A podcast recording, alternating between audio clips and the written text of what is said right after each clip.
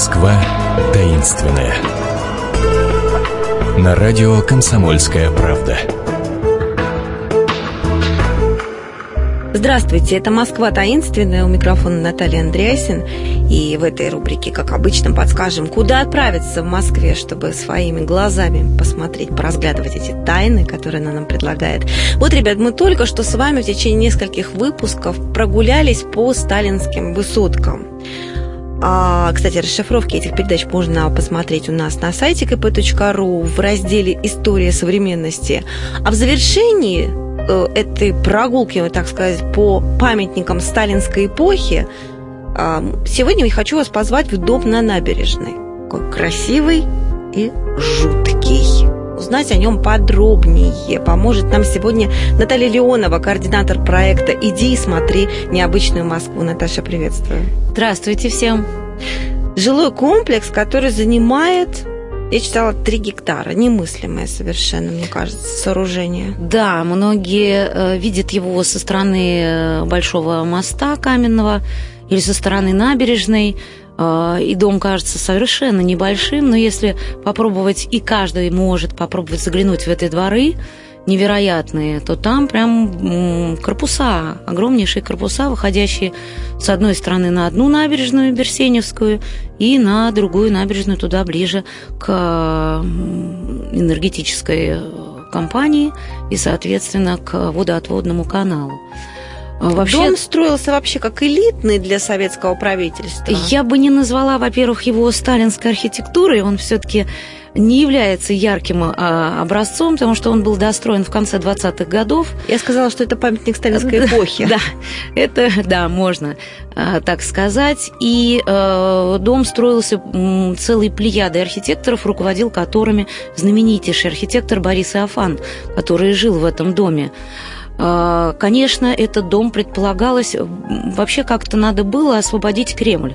Потому что после того, как правительство в апреле 18-го переселилось в Москву, а, поначалу представители власти поселились в самых крутых фешенебельных гостиницах Москвы. Это была гостиница «Националь», э, это была гостиница «Метрополь» и другие. Потом уже они были названы так называемыми домами советов, но жить так было неудобно. Очень многие стали жить непосредственно в Кремле как мы знаем, и Ленин, и Сталин, и ближайшие к ним соратники. Угу. И Кремль, конечно, не выдерживал э, такой жилой базы, да и не везде комфортно было жить. Нужно было для таких элитных чиновников комфортное жилье. А, и поэтому было решено фактически напротив Кремля, ну, чуть в сторонке, напротив э, храма Христа Спасителя, выстроить вот этот вот элитный комплекс, я бы сказала, дома, а, в котором было бы все для того, чтобы эти люди буквально ходили только через речку на работу – Потому что не там теряя были, времени да, сил там совершенно быт. верно. Ну, угу. достаточно э, вспомнить произведение Юрия Олеша «Зависть». Там как раз очень об этом написано, о том, как фабрики кухни, что нашей хозяйке не надо тратить время на приготовление еды, что у нее все будет готово, она должна будет только разогреть, а остальное свое время она должна посвятить работе. Вот в этих квартирах этого дома э, кухонки были 5 квадратных метров с гигантскими потолками 3 метра и более – а, когда заходишь вот в музей, который находится в этом доме, есть наглядная эта маленькая комнатка, чувствуешь себя как в колодце. Но на этой кухне не предполагалось кушать. А что предполагалось там делать? Просто разогреть э, еду готовую, которую ты принес из фабрики кухни. Там было две фабрики кухни. В этом же комплексе? В этом комплексе, То есть это да. дом коммуна? Да. Та самая идея, которую прачечная, хотели реализовать? Да, да, прачечная, клуб, который назывался изначально там, где сейчас театр эстрады, это был клуб имени имени Рыкова, наркома нашего. И э, там люди должны были, жильцы этого дома, играть в шахматы, заниматься в кружках. В общем, все для этого дома. Кинотеатр «Ударник» тоже для того, чтобы жители этого дома смогли посмотреть э, кино и послушать кого-то, потому что раньше перед сеансами шли выступления актеров, не только наших, но и из-за рубежа приезжавших. С развлечениями понятно, избытом-то, в общем-то, тоже понятно, что все в одном флаконе, ни на что ты деньги не тратишь, и тебе тут живется хорошо, и ты думаешь о э, только светлом о будущем. Да, только о работе. И э, идешь к светлому будущему. Что говорят по поводу подъезда номер 11? Якобы в нем была организована прослушка для всех жильцов, и якобы его никто не может найти теперь. Вы знаете, да, я часто беседовала с местными жителями, которые давно там живут, э, и, ну, во-первых, они вообще не любят всего плохого про их дом, мистики. Те люди, которые вселяются сегодня в этот дом, покупают квартиру, по словам сотрудника музея, э, дома на набережной, они вообще не хотят интересоваться, кто жил в этой квартире до них. Но я имею в виду 30-е, 40-е годы. А, слишком потому страшные что, отголоски этой истории. Да, слишком страшные, потому что процентов 80 жильцов этого дома вынуждены были уехать, вернее, кого-то арестовали, кто-то был репрессирован и отправлен в отдаленные места, кто-то не дождался черного воронка и просто покончил жизнь самоубийством. Вот я насчитала около 40 человек, э, да, тех, кто покончил жизнь самоубийством. В этом же доме, кстати, выбросилась с балкона а, первая любовь Владимира Владимировича Маяковского Мария Денисова-Щеденко. Она была скульптором, ее муж занимал одну из высших военных должностей. А, говорят, что муж не одабривал ее увлечение скульптурой, не давал ей на это денег, помогал Маяковский mm-hmm. какое-то время, даже ей деньгами. Все ее скульптуры он выставил на балкон – а, и вот когда она поняла, что жизни для нее, видимо, не существует, а может быть, уже понимала домоклов меч над супругом, она выбросила с балкона. И я понимаю, почему сегодняшние жители, а, особенно, естественно, про этот дом, вот так вот, об этой грустной истории этого дома, многие знали, но э, широкая аудитория узнала после выхода э, произведения Юрия Трифонова «Дом на набережной». Его, собственно, так и стали называть «Дом на набережной». Совершенно верно, да. И все-таки вернемся к подъезду номер да. 11. Что касается подъезда, э, ну вот когда однажды я встретилась с одним мужчиной, который живет в этом доме уже около 40 лет. Он говорит, вот, все спрашивают про этот подъезд, мы да... у него номера нет у этого подъезда, то есть такого а подъезда. А 12 существует? 12 существует. Существует И первый... 10 страшно сказать. Да, но эти То есть подъезды... пропал куда-то именно 11 То есть входа в 11 uh как таковой э, его нет. А, мало того, некоторым вообще не нравится консьержам, когда про этот 11 подъезд идут разговоры.